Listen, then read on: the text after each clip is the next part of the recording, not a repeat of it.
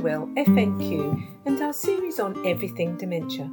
Before I start today's session, I just want to let you know that I shall be taking a little break and will not be releasing any episodes until about the sixth of August. If you have any comments or anything that you would like me to do on the podcast, talk about, please email me on the dementiawell f n q at gmail dot com. Right. Today's session, I would like to talk about activities for those people living with dementia. What I have found over the years is that a lot of people struggle with what to do. They find that their loved one who used to love certain activities now shows no interest in them at all, or they are finding it difficult and now get angry and frustrated with them. And so they don't know what to do to replace these activities, and that often leads to the person just sitting around and not doing anything at all. And this leads to boredom, frustration, depression. Sometimes um, behaviours will come out at this stage, as the person living with dementia feels that they have no purpose. Everybody needs to feel like we have a purpose and that something is meaningful. So now we know that engaging in meaningful activities can greatly benefit individuals with dementia by providing stimulation, promoting that sense of purpose, and enhancing their overall well-being. When thinking of activities, we really need to look at where that person is in their journey though. Maybe the activity that they used to love can be adapted in some way to make it easier for them to complete the tasks. There are many things that we can try, as we know that there are some common problems that happen with certain types of dementia. Like one of them is not being able to initiate a task. So try starting the task for them and see if they can then continue, because often they can continue.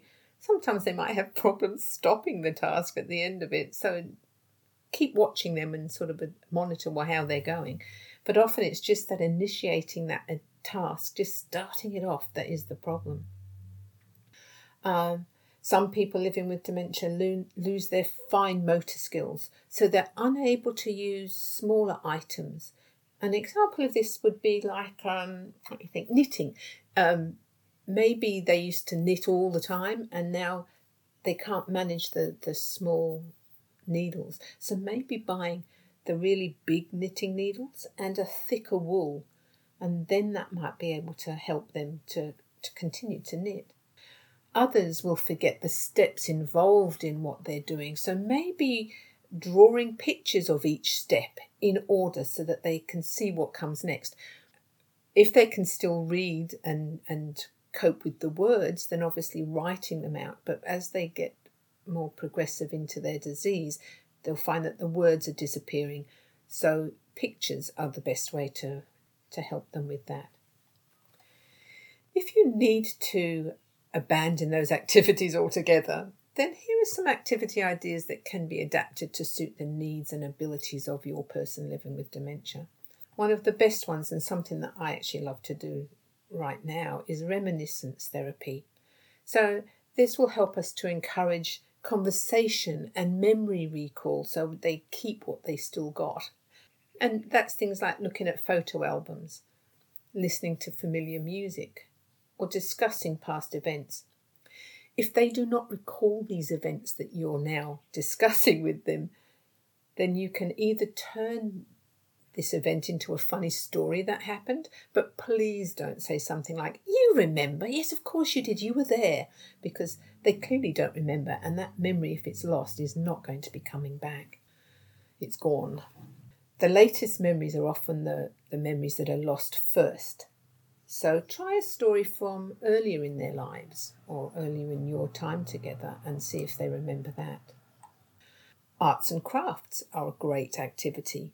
Engaging in simple art projects like painting, drawing or colouring, or creating collages. One of the things I found that um, some people really enjoyed was actually going outside and putting some canvases on the floor and then dipping the paintbrush into the paint and flicking it onto the, the canvas. And you can create some really fabulous pictures that way, and it's a lot of fun to do. So, but obviously choosing activities that are age appropriate and easy to follow. And there are lots of um, colouring in, for instance, those mindful colouring in books that are on the market now, and they're great for this. music therapy, listening to familiar songs, singing along, playing a musical instrument. And they don't have to know how to play it well if you can bear the noise. You know, a triangle or a drum is fabulous. Music does have a calming effect and can evoke positive emotions. Puzzles and games. Oh, I love this one because I'm a big games player. Um, providing puzzles with large, easy-to-handle pieces, such as jigsaw puzzles or matching games, and you can do that with playing cards. Start with simpler puzzles and gradually adjust the difficulty level as appropriate to your person. One of my favourite ones is the naming game, where you list as many items as you can remember. Say, animal, so you, you just ask, you might pick farm animals. How many farm animals can you name? Or it could be how many fruits can you name, how many vegetables, or something that is obviously common in their lives and they'll have a good chance of remembering a lot. This is also a good starting point so that you can see how their memory loss is going, is how many animals do they do the first week, and then if you're doing this in the next month, trying the game again, how many animals can they remember now? And you can see how their memory is doing. Um, There are other games that you can play if they're your games player. Like throwing soft items into a basket. It could be screwed up paper. Anything soft, obviously. Don't make them too hard. You might break things in the house. But throwing them into a basket. We used to play cards a lot, and we used to try and see how many cards we could get into the, the basket. Blowing up a balloon and hitting it backwards and forwards to each other. Great fun and good exercise too. So win-win. Gardening is another one. A lot of people love gardening. Encouraging the, the individuals to engage in light gardening tasks such as planting seeds or watering plants, or even tending to a small garden depending on their abilities. This activity does promote that sensory stimulation and it connects with nature, which is something that I love to do. Obviously, doing these outdoors, you're also getting the vitamin D from the sun, which has been proven to be- beneficially stimulate the brain and help improve memory. Also, a lack of vitamin D can cause loss of bone density, which can lead to broken bones. So again, another win-win going outside. Gentle, purposeful movement. Exercise. Engaging in light physical activities like seated exercises, stretching or gentle walks, helping maintain their mobility and improving circulation. This also boosts mood. Any form of sensory stimulation, um, activities like textured objects, smelling scented oils, or listening to natural nature sounds. These activities can be calming and engaging. One of the things, putting up a bird feeder encourages birds and plants. To encourage butterflies is a great activity. I have found that Uh, watching birds is very popular. We had a gentleman at one of the facilities I worked in who always fed the birds at a certain time and place each day, and the birds would flock to that spot and wait. It was a wonderful, colourful display as lorikeets and parrots filled the branches of all the trees around, and the residents would come out and watch and look, or look through their windows at the display. I would also do that, and lots of other staff would gather too, because it really was quite spectacular. Cooking or baking. Whereas they may have actually done the whole thing, like baking biscuits themselves, or maybe even if they've never tried to do it, involving them in simple cooking or baking tasks such as stirring the ingredients, measuring or decorating cookies, it could be a great activity. They certainly enjoy eating them afterwards, so that's a great one.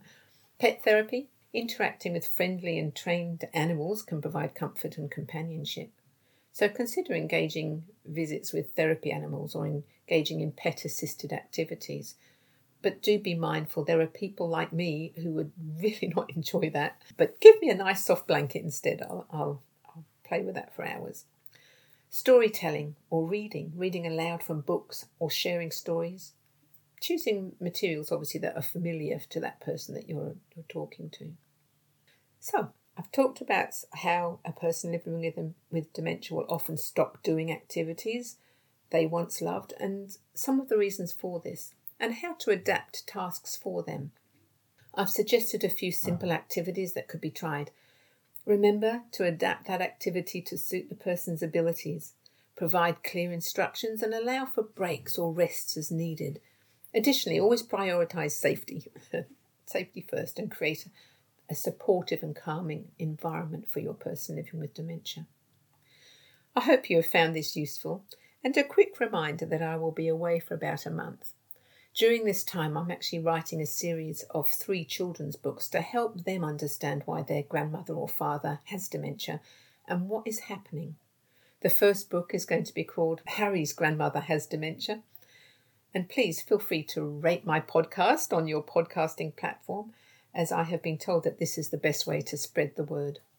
Or you can contact me directly on the DementiaWell F N Q at gmail dot com with any topics that you would like me to discuss, or have any feedback or comments you'd like to make.